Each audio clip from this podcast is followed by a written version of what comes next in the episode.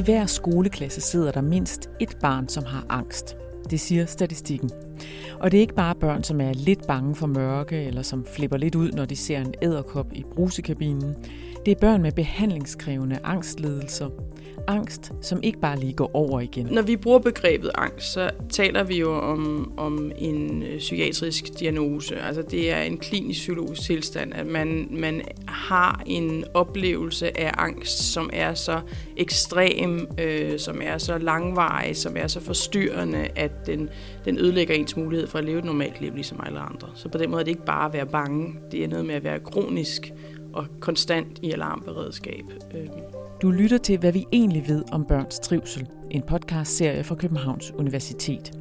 Mit navn er Janne Brixen. Jeg er journalist på Universitetets Samfundsvidenskabelige Fakultet. Og i dette afsnit skal vi høre om børns angst. Hvordan det ser ud, hvad det betyder, både for barnet og familien. Og hvornår man skal søge hjælp til sit angste barn.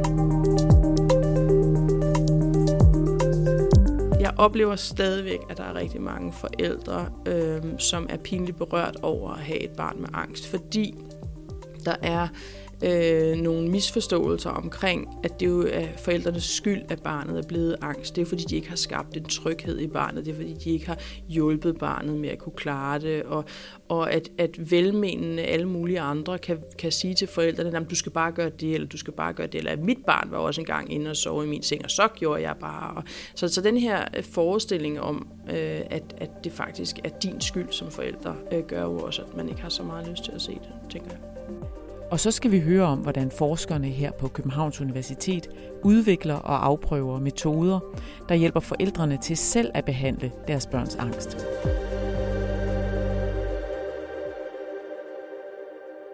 Professor i psykologi Barbara Hoff Esbjørn har forsket i angst siden starten af sin karriere. Altså det, som, som jeg lægger vægt på i det her job, og det, som betyder rigtig meget for mig, det er, at den forskning, jeg bedriver, den kommer til gavn for øh, de børn og unge, der har angst. Altså øh, den vision, vi har i øh, det center, som jeg er leder af, det er, at vi vil gøre en forskel for børn og unge med angst i Danmark. Så det er virkelig den oplevelse, vi har. Det, det, det der er vores drivkraft, det er, at det skal simpelthen ud, det skal batte noget, vi skal gøre noget. Og på den måde, så er meget det, jeg laver, udover at jeg laver noget grundforskning også, så laver jeg masser af behandlingsforskning, vi laver masser af efteruddannelse, vi har masser af tilbud. Altså noget af det sidste, vi har kastet os over, det er at prøve at skræddersy en en, øh, en certificeret øh, uddannelse, efteruddannelse, som netop er en måde at lave en tidlig indsats over for angst og depression i barndommen. Øh, vi vil gerne have, at det kommer ud og bliver brugt, fordi der går alt for mange børn rundt derude. Omkring 6,5 procent af alle børn rammes af angst, men angsten kan have mange former og mange af de angste børn bliver overset. Når jeg hører om alle de her 12-talspiger og sådan noget, hvor jeg også bare tænker, jamen der er så mange af dem, der går og har angst, og hvor vi ikke behandler dem, hvor vi ikke opdager det, og hvor vi lærer dem, at jamen, det er jo også fordi, du ikke kan håndtere presset, i stedet for at sige, prøv her, du kan faktisk godt håndtere det her, hvis du får nogle redskaber, og så lære dem, at de kan gøre noget for deres liv, og de kan tage, altså, tage ansvar for at komme ud af de vanskeligheder, de har. Så hvad skal vi som forældre gøre? Hvordan ved vi, at her har vi et barn med en behandlingskrævende angstledelse? Som forældre er det vigtigt, at man er opmærksom på, at man stiller ellers svarende krav til sit barn. Øh, og det vil sige, at, at nogle børn, der bliver, bliver angste, de begynder at, at bede forældrene om at, at hjælpe sig med forskellige ting, øh, hvor man normalt ikke behøver at hjælpe barnet. Altså, kan du ikke køre mig derhen? Jeg kan ikke, tør ikke cykle, jeg tør ikke gå selv, der er mørkt, kan du ikke hente mig, selvom det er naboen, der er naboens barn. Altså, så der, hvor forældrene kommer til at gøre en masse ting, som de ellers ikke ville gøre, som de for eksempel ikke gør for søskende, men hvor de er nødt til at gøre det for det her barn, for at barnet ikke reagerer meget voldsomt med gråd, eller klynger sig til forældrene, eller skælder ud, eller bliver ked af det. Øh, der skal man være opmærksom på, hvad er det egentlig, jeg går og sætter op for nogle stilas omkring mit barn, for mit barn faktisk kan klare den hverdag, som de fleste børn skal kunne.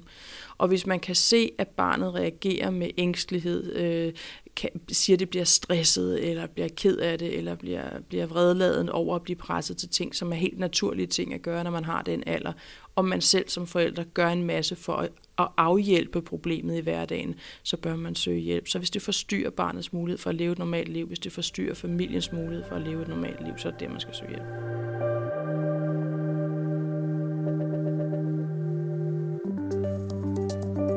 Jamen, som regel øh, er man som forældre, hvis man giver sig lov til at se, hvad man ser, så, så er man ikke så meget i tvivl. Altså, så begynder man jo at tænke, hov, det her det er da mærkeligt. Altså, hvorfor går det ikke over igen?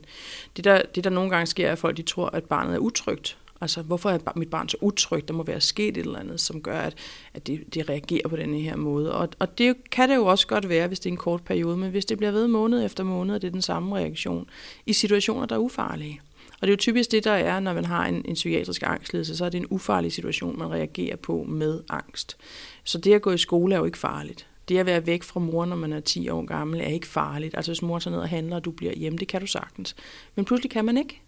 Øhm, og, og på den måde kan forældrene se nogle ting, som barnet, øhm, hvor barnet ikke følger med ved andre børns udvikling. Så, så det der med at lære at sove i egen seng, så kommer de små børn kommer ind og sover, men så går de tilbage igen i egen seng. Men, men de her børn går ikke tilbage igen. De bliver liggende i forældrenes seng hver eneste aften. Eller de kommer hjem fra skole og har det her sortsyn og fortæller om alle de dårlige ting, de har oplevet. Og, øh, fortæller om, øh, hvordan de ikke ved, hvad der skal ske, og tror du, det er okay? Søger bekræftelse hos forældrene. Hvad med det? Hvad med det? Hvad med det? Hvad nu hvis? Hvad nu hvis? Hvad nu hvis? Tusindvis af spørgsmål, som ikke hjælper, som ikke reducerer barnets ubehag eller ængstelighed. Øh, det er sådan nogle ting, der gør, at man begynder at tænke, hmm, er der et eller andet her, øh, som ikke er, som det skal være? Men altså, der kan man jo godt, selvom man også har flere børn, så kan man jo godt sådan tænke, ja, det kunne han, da han var 10-11 år, men, mm. men det kan hun så ikke. Børn er vel også forskellige, eller hvordan? Jo, jo, børn er helt klart forskellige, og der er nogen, der går, når de er 9 måneder, og der er nogen, der går, når de er halvandet år. Men men hvis man er 12 år gammel, og man sover i forældrenes seng hver eneste aften, og man er ked af at skulle afsted på lejerskoler, og man ikke har lyst til at tage til spejder, fordi der kunne være en, en overnatning, og man ikke vil have folk med hjem og sove hos sig, fordi så vil de se, at jeg sover i forældrenes seng, så er det jo gået over gevind. Men det, der sker, det er den der sådan salami-metoden.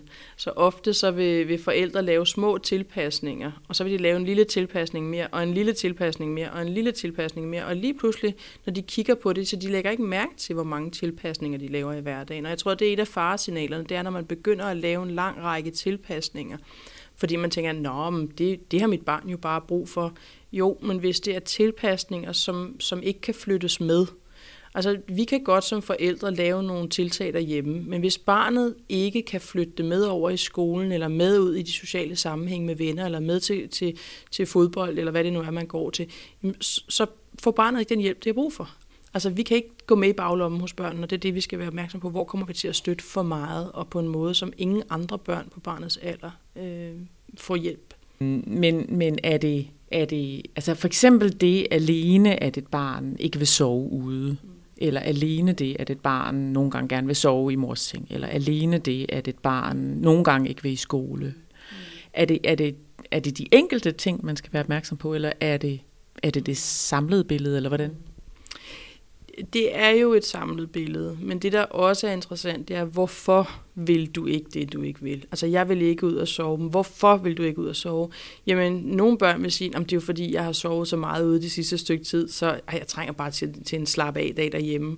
Og der vil være andre, der siger, ej, men fordi, der, det, så, så ved jeg jo ikke, om du er okay. Og, og den der med, så ved jeg jo ikke, om du er okay. Altså forestillingen om, at hvis barnet bliver i nærheden af forældrene, så kan de forhindre noget dårligt i at ske med forældrene. Det er jo en, en forestilling, som ikke er rigtig. Den, den er jo er urealistisk. Barnet kan ikke forhindre noget dårligt i at ske for forældrene, bare ved at være i nærheden. Så på den måde er det også noget med at spørge ind til, hvorfor er det? Hvad er det for nogle ting? Og hvis man har et barn, som i forvejen er ængstligt, stille, tilbageholdende, øh, som reagerer voldsomt på nye situationer, som ikke bryder sig om, når der sker uventede ting, øh, og så som samtidig ikke rigtig har lyst til at tage med til børnefødselsdag, så vil jeg da tænke for mit barns vedkommende, her går du glip af noget og hvor børnefødselsdag er en del af det, det liv, vi lever i, det samfund, vi lever i. Så hvis mit barn ikke får en, får en aktie i det at være social på den måde, så går mit barn faktisk glip af noget. Så hvorfor er det, mit barn ikke kan komme afsted? Og hvis jeg prøver at opmuntre og øh, gøre alle mulige krumspring for at få mit barn afsted, og det stadigvæk ikke vil, hvad er det så, det handler om? Altså, der vil jeg være nysgerrig. I Københavns Universitets Center for Angst behandler Barbara Hoff Esbjørn og hendes forskerkolleger både små og større børn med alle former for angst fra de alleryngste helt ned til tre år, til de unge voksne, som endnu ikke er startet et rigtigt voksenliv med job og familie. De, de børn, der kommer, er typisk børn, som har vanskeligheder enten med at være væk fra deres egne forældre, altså har noget separationsangst. Det kan være børn, som har meget, meget svært ved at være i sociale sammenhænge, fordi de er så bange for at blive evalueret. øh, af andre, at de ikke tør sige noget i klassen osv. Øh, det kan også være børn, som har mere specifikke fobier, altså man er bange for æderkopper eller den slags. Øh, Øhm, så har vi også en masse børn, som har følgevirkninger, kan man sige, af deres angst, øh, hvor de også får problemer med at komme i skole fordi de er bekymrede for, øh, hvad andre tænker om dem ved at komme derover, eller at de ikke kan klare sig godt nok, eller alle mulige andre ting, de kan bekymre sig om. Øh, det kan også være børn, som har gået med deres angst i meget lang tid, og som er blevet rigtig kede af det, øh, sådan, som måske ikke har en, en rigtig depression, men som er depressive, øh, øh, som simpelthen bare oplever, at livet ikke er, er noget værd efterhånden, fordi alting bare er håbløst, og øhm, det aldrig bliver bedre. Så der, der er mange forskellige typer af, af vanskeligheder, de kommer med, men alle sammen inden for det der ængstlige, hæmmede, jeg kan ikke, jeg tør ikke, jeg tror ikke, jeg dur til noget. Videre. Øh, Øh, og så har vi generaliseret angst, som handler om ekstreme bekymringer, altså en bekymringstendens. Så du tænker, hvad nu hvis, hvad nu hvis, hvad nu hvis, i forhold til en lang række forskellige temaer. Øh, og der er så noget med, jamen, hvad nu hvis man dør, og hvad nu hvis jeg laver fejl, og hvad nu hvis det ikke er perfekt. Så hele den her 12-talskultur, øh, som vi taler meget om, øh, hvor at pigerne bliver presset og stresset. Mange af dem, de har faktisk en generaliseret angst. Det er bare, man, man tror, det handler om noget andet, men det handler om, at de er perfektionistiske og har en generaliseret angstledelse, øh, og den bare ikke bliver behandlet.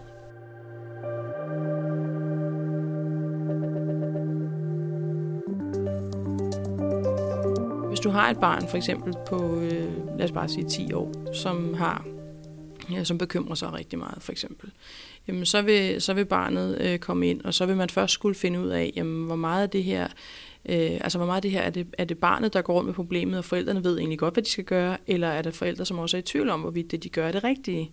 Øh, hvor meget har de brug for hjælp, også forældrene?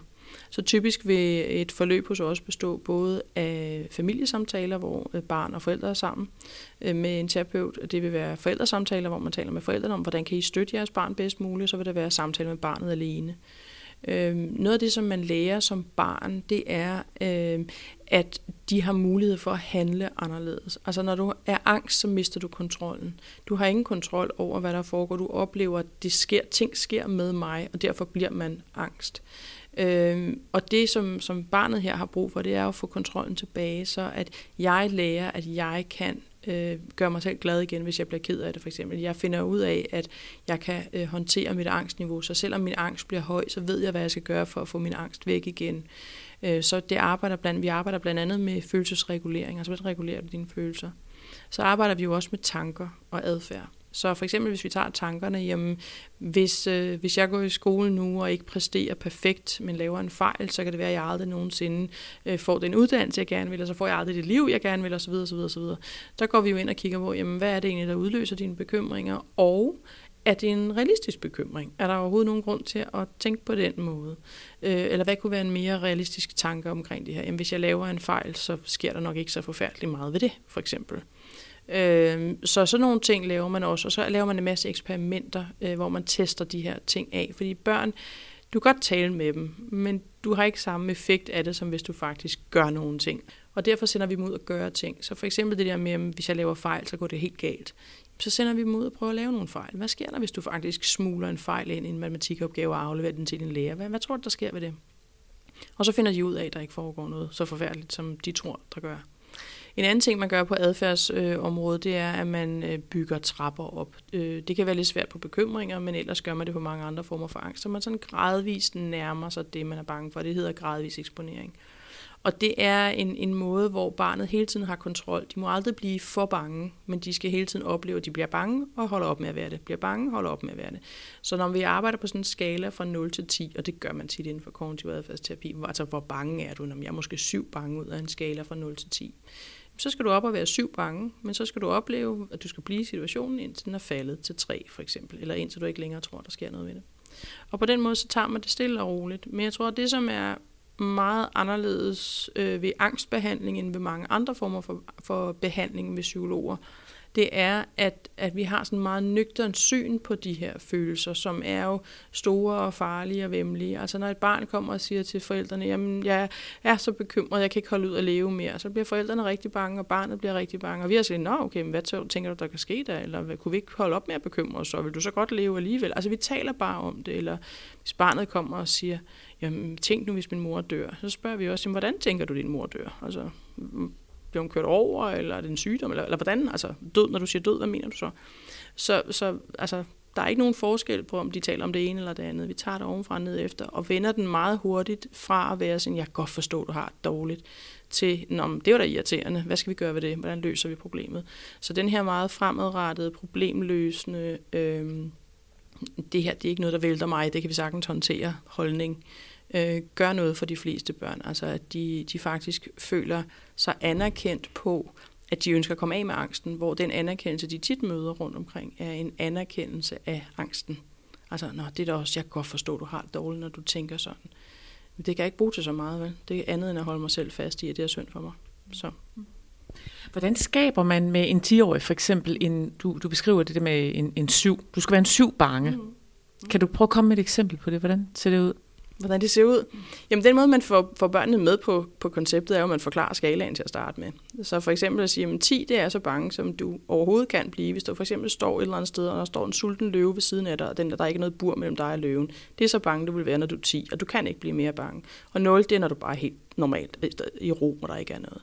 Så altså, hvor bange er du egentlig nu? Og hvor barnet så siger, det ved jeg ikke, måske fem. Så siger okay, men altså, hvordan kan du mærke det i kroppen? Jamen, det ved jeg ikke rigtigt. Som, ryster du? Kan du mærke det i maven? Nå, jamen, jeg har sommerfugle i maven, for eksempel. Og så okay, kan du gøre et eller andet for at gøre dig lidt mere bange? Jo, men øh, hvis du lukker døren der, så vil jeg blive rigtig meget mere bange. Så hvor meget mere vil du blive? Jamen, det ved jeg ikke, måske 8. Så altså, de gør det bare, de bruger det bare. De kan godt som regel differentiere, og ellers hjælper man dem med netop at bruge de kropslige signaler til at sådan prøve at lægge mærke til, hvordan det er. Så hvis de for eksempel siger, jeg er ni bange, jeg er ni bange, jeg er ni bange, så kan man jo godt gå ind og sige, jamen, okay, du var ni bange lige før, og der var du helt rød i hovedet, og du græd, og, og nu græder du faktisk ikke mere, og du er ikke rød i hovedet mere, og jeg kan se, at du står ikke og ryster eller piller ved ting.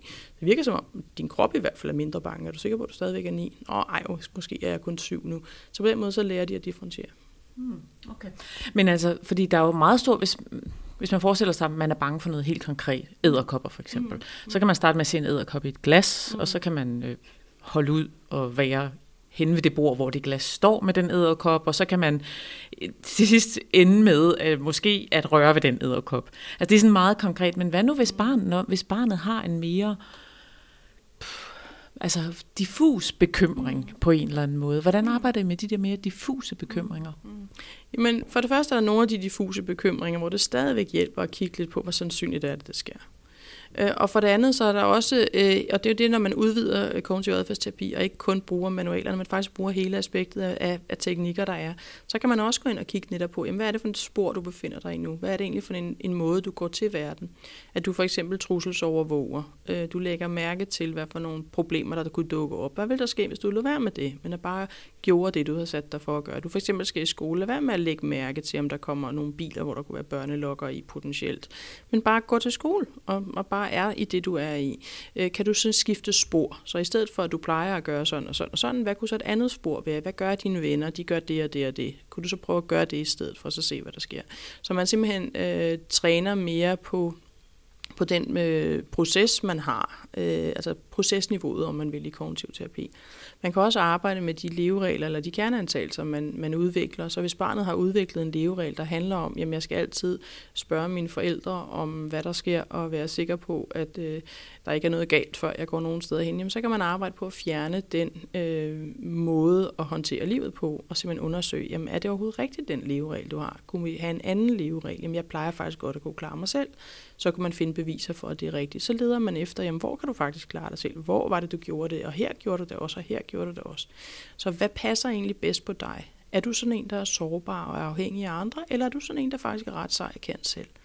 Og der netop det at arbejde sig selv ud af en angst eller ud af en depression, er jo noget af det, hvor jeg tænker, der er man jo virkelig psykisk sej. Altså den der sårbarhed, mit barn er sårbar, fordi det har været angst. Jamen, ved du hvad, hvis dit barn har arbejdet sig ud af angsten som 10 år, så vil jeg synes, de har nogle ressourcer, som du og jeg måske ikke har.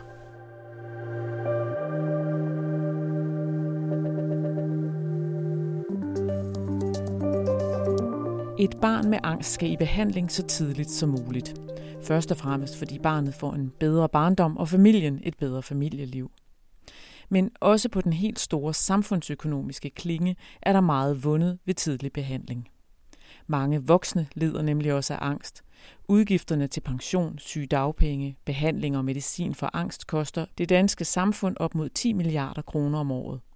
Og for mange af de syge var angsten noget, der startede i barndommen. Når vi ser på, hvornår, øh, altså age of onset kalder man det også, hvornår er første gang, man får en diagnose, hvis du har øh, en angstledelse, så kan vi se, at, at øh, nogle af dem, altså f.eks. separationsangst, specifikke fobier, der er halvdelen af dem, der får diagnosen på et eller andet tidspunkt, de har fået den mellem 5 og 7 års alderen.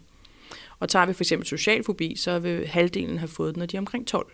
Så vi ved, at der er øh, rigtig mange af dem, der har angst og vokset, der også har haft det som børn. Så rigtig mange af dem, der ikke bliver behandlet i barndommen, de vil gå med det øh, i større eller mindre grad øh, ind i voksenlivet. Så har du angst i barndommen, og det ikke bliver behandlet, så er der en øget risiko for, at du får angst, depression og misbrug i voksenlivet, som en måde at håndtere det på. Ikke? Hvis man har en grundlæggende antagelse om sig selv, fordi man hele livet igennem ikke har kunne håndtere sig selv, man ikke kunne klare tingene, der sker, og jeg går og har det rigtig dårligt, jamen hvis jeg så ryger noget hash, så kan det være, at, at togerne letter lidt, eller jeg kan drikke, og så kan det være, at jeg kan håndtere, og jeg ikke bliver helt så bange, fordi jeg har en, en eller anden form for rus i mig, en, en, øh, og som slukker lidt ned for den angst, man har. Ikke?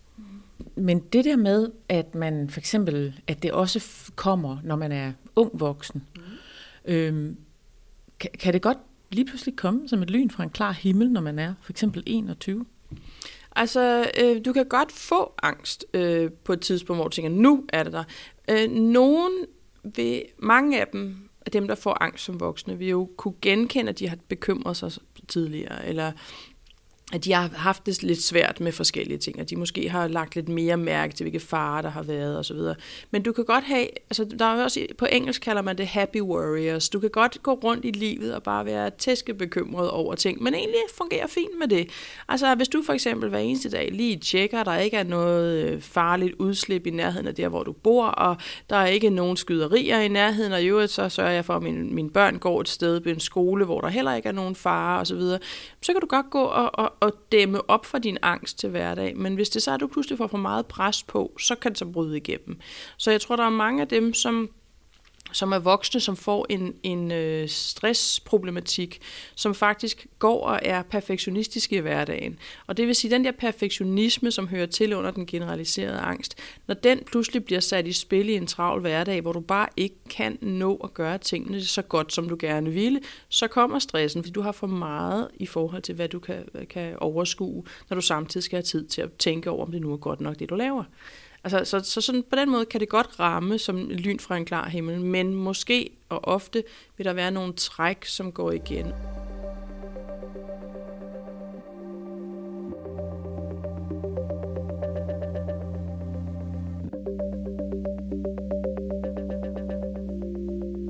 For nogen bliver en barndom og en ungdom med angst til et liv med depression. Hvis man forestiller sig, at angsten handler om, det der en af, en af teorierne, der er på området for eksempel. Man siger, at når du er angst, så er det fordi, det, du er hjælpeløs. Altså du, du kan ikke klare dig, verden er farlig, øh, jeg, det kommer aldrig til at ske, du har en ydre kontrol. Altså ting sker bare for mig, jeg kan ikke stoppe det. Når du så har haft det på den måde i overvis, så på et eller andet tidspunkt, så begynder man at tænke, og det bliver aldrig bedre. Og der kommer håbløsheden ind. Og derfor så har du den første, jeg er hjælpeløs, og det bliver aldrig bedre. Folk synes, jeg er udulig, jeg er dum, jeg kan ikke finde ud af at gøre det. Øh, verden kommer til at være elendig også fremadrettet, der har du depressionen. Så på den måde går de sådan hånd i hånd. En anden måde, de går hånd i hånd, er i de tænkestile, man har, altså den måde, man processerer tanker på hvor at med angst, der har man ofte øh, det, man kalder bekymring, altså at du tænker over, hvad der kan gå galt i fremtiden, for eksempel. Men det er det, det her konstante tilbagevendende negative aspekt, så hver gang der er et eller andet, du tænker over, så finder du, finder du det negative aspekt i det, og så forstærker, forstærker du det, og vender tilbage til det, og tænker over det igen og igen og igen. Øhm, når vi er over i det depressive, øh, så er det ofte sådan tilbage bagudrettet, altså, åh oh nej, hvad, nu, hvad, hvad gjorde jeg, som jeg skulle have gjort anderledes, fordi så kunne jeg måske have forhindret, at det her var gået så galt, som det gik. Så, så den her tilbagevendende negativ tænkestil, hvor man bare kalder det rumination, så det er også under et begreb, så kalder man det repetitiv negativ tænkning, altså tilbagevendende negativ tænkestil. Og det er den tænkestil eller tankestil, der ligesom også er med til at, at linke de her former for vanskeligheder sammen.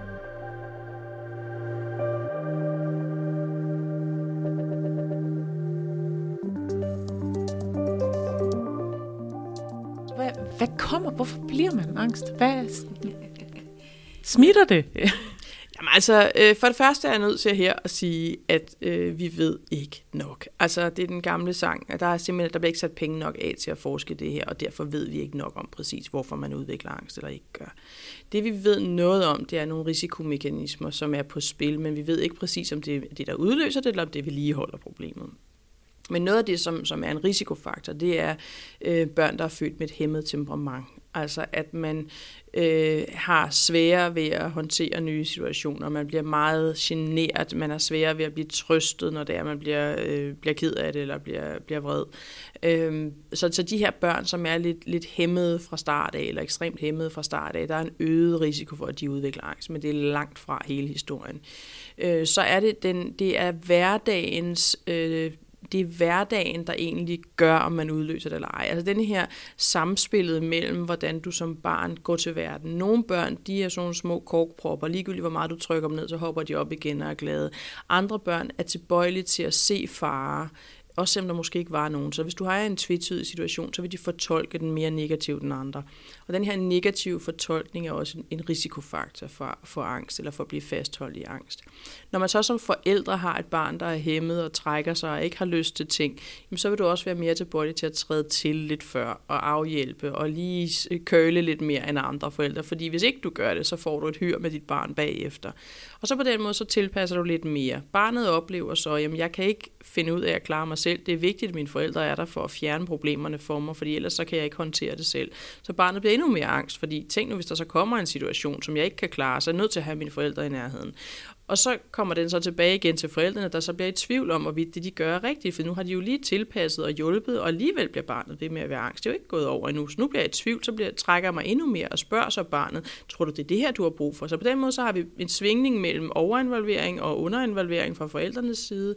Vi svinger mellem overdreven trøst og kritik, fordi vi aner ikke, hvad vi skal gøre som forældre. Og barnet sidder tilbage og tænker, det kan jeg heller ikke finde ud af, og, og, og får nogle forestillinger om, øh, at verden er meget mere farlig, at andre de skal gøre ting for en, for man kan ikke selv, og i øvrigt så holder man øje med de trusler, der er. Så på den måde så forstærker det hinanden sådan over tid. Så, så det er ikke én faktor, der udløser det. Det er rigtig mange ting, der spiller ind. Og her må vi ikke glemme alt det, som børn også lever i. Selvom du har søde, flinke, rare forældre derhjemme, der gør alt, hvad de kan. Det er jo ikke en, en vaccine mod at blive mobbet i skolen, for eksempel. Du kan også have lærere, som er opfører sig anderledes, som, som reagerer på en måde, som er uhensigtsmæssig. Du, du kan møde det alle mulige steder. Øh, så, så det kan enten være en lille ting, der, der ligesom udløser det, men ofte er det ikke udløst af én ting. Øh, altså for eksempel sådan noget med at blive sparket af en hest. Det kan det godt, men, men ofte er det ikke det, det handler om. Ofte har vi at gøre med børn, som bare har været lidt mere bekymrede, lidt mere tilbageholdende, lidt mere øh, sådan lidt svære ved at regulere sig selv, har haft lidt mere brug for forældrene, som er lidt mere på, som er lidt mere bekymrede, og så kører den ellers af. Øh, så det er et meget, meget komplekst samspil.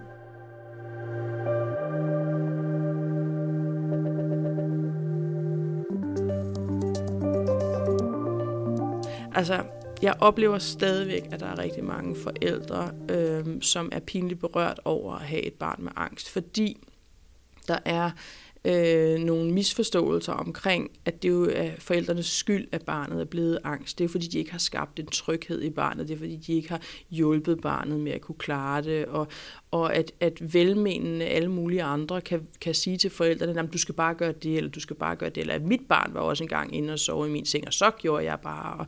Så, så den her øh, forestilling om, øh, at, at det faktisk er din skyld som forældre, øh, gør jo også, at man ikke har så meget lyst til at se det, tænker jeg. Er det mere nu, end det var, da vi var børn? Altså den samme øh, analyse der siger, at de sidste 30 år er der ikke sket en, en stigning i antallet af angstlidelser. Jeg oplever, at der er sket, i hvert fald i Danmark, at vi er blevet mere opmærksom på, at angst har et selvstændigt liv. Hvor øh, for 10 år siden, der var man mere tilbøjelig til at se angsten som en følge af noget andet. Altså, og det, vi, møder det stadig. Der er bare lidt flere, der er villige til også at se angst som noget, der kan være i sig selv. Altså ligesom du kan blive ramt af en influenza, kan du også blive ramt af en angst. Øh, men, men ellers er der ikke, der er ikke en, en stigning på den måde.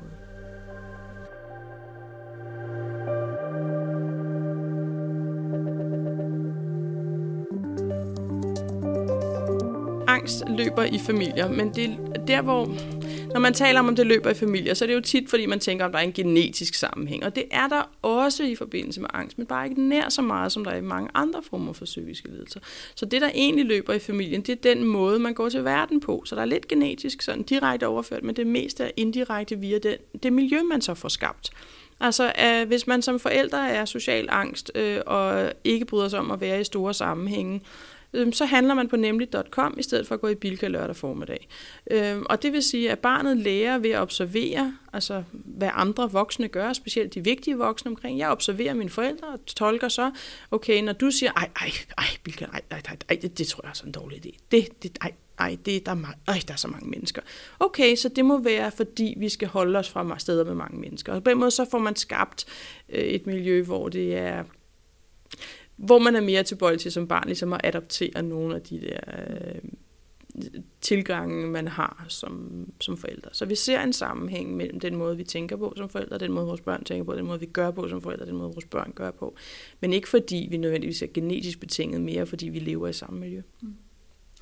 Jeg er fuldstændig sikker på, at altså, jeg har for eksempel trafikangst. Mm. Og jeg er fuldstændig sikker på, at jeg har fået det som barn. Jeg kan mm. huske en kæmpe bekymring. Så snart nogen var fem minutter forsinket, mm. så kunne min mor og min mor gå rundt og vride hænderne og være fuldstændig mm. sikker på, mm. at de var døde i en trafikulykke. Mm. Og, og jeg kan selv være redselslagende tanker om at skulle køre til Jylland, for mm. eksempel. Mm. Og det vil jeg jo selvfølgelig utrolig gerne have, ikke går i arv til mine børn. Så jeg siger jo ingenting om det mm. til dem. Men jeg tænker, kan de ikke mærke, altså kan man undgå som forældre, hvis der er noget, man virkelig selv er enormt bange for og bekymret for?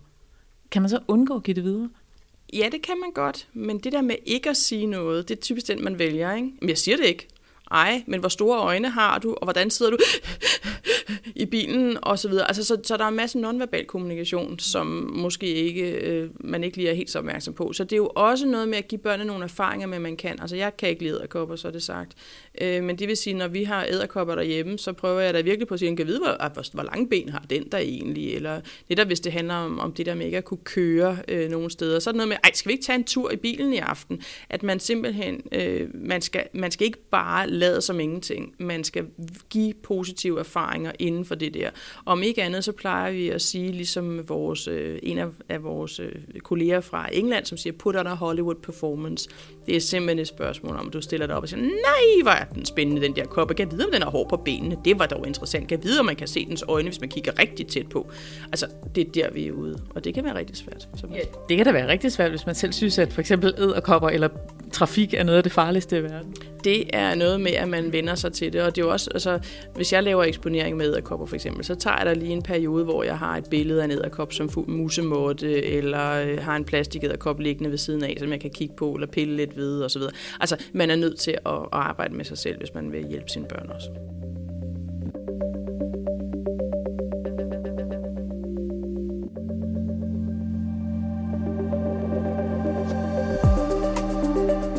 Hvis du er mor eller far til et barn, der har brug for behandling for angst, eller du selv er ung og har brug for behandling, så tjek hjemmesiden Center for Angst, hvor du kan læse mere om mulighederne.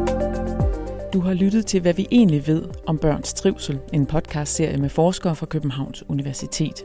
Mit navn er Janne Brixen, jeg er journalist på universitetet, og i næste afsnit af podcastserien her skal vi høre mere om, hvordan forskerne på universitetet lærer forældre selv at hjælpe deres børn af med angst. Vi ved, at der er rigtig mange forældre, der netop ubevidst øh, har en uhensigtsmæssig øh, adfærd, og der er ingen forældre, der agerer af ond vilje. Øh, som sagt agerer de egentlig bare af, altså, af intuition og natur, og det handler om at beskytte sit barn, og lige præcis det, de skal gøre, er det stik modsatte.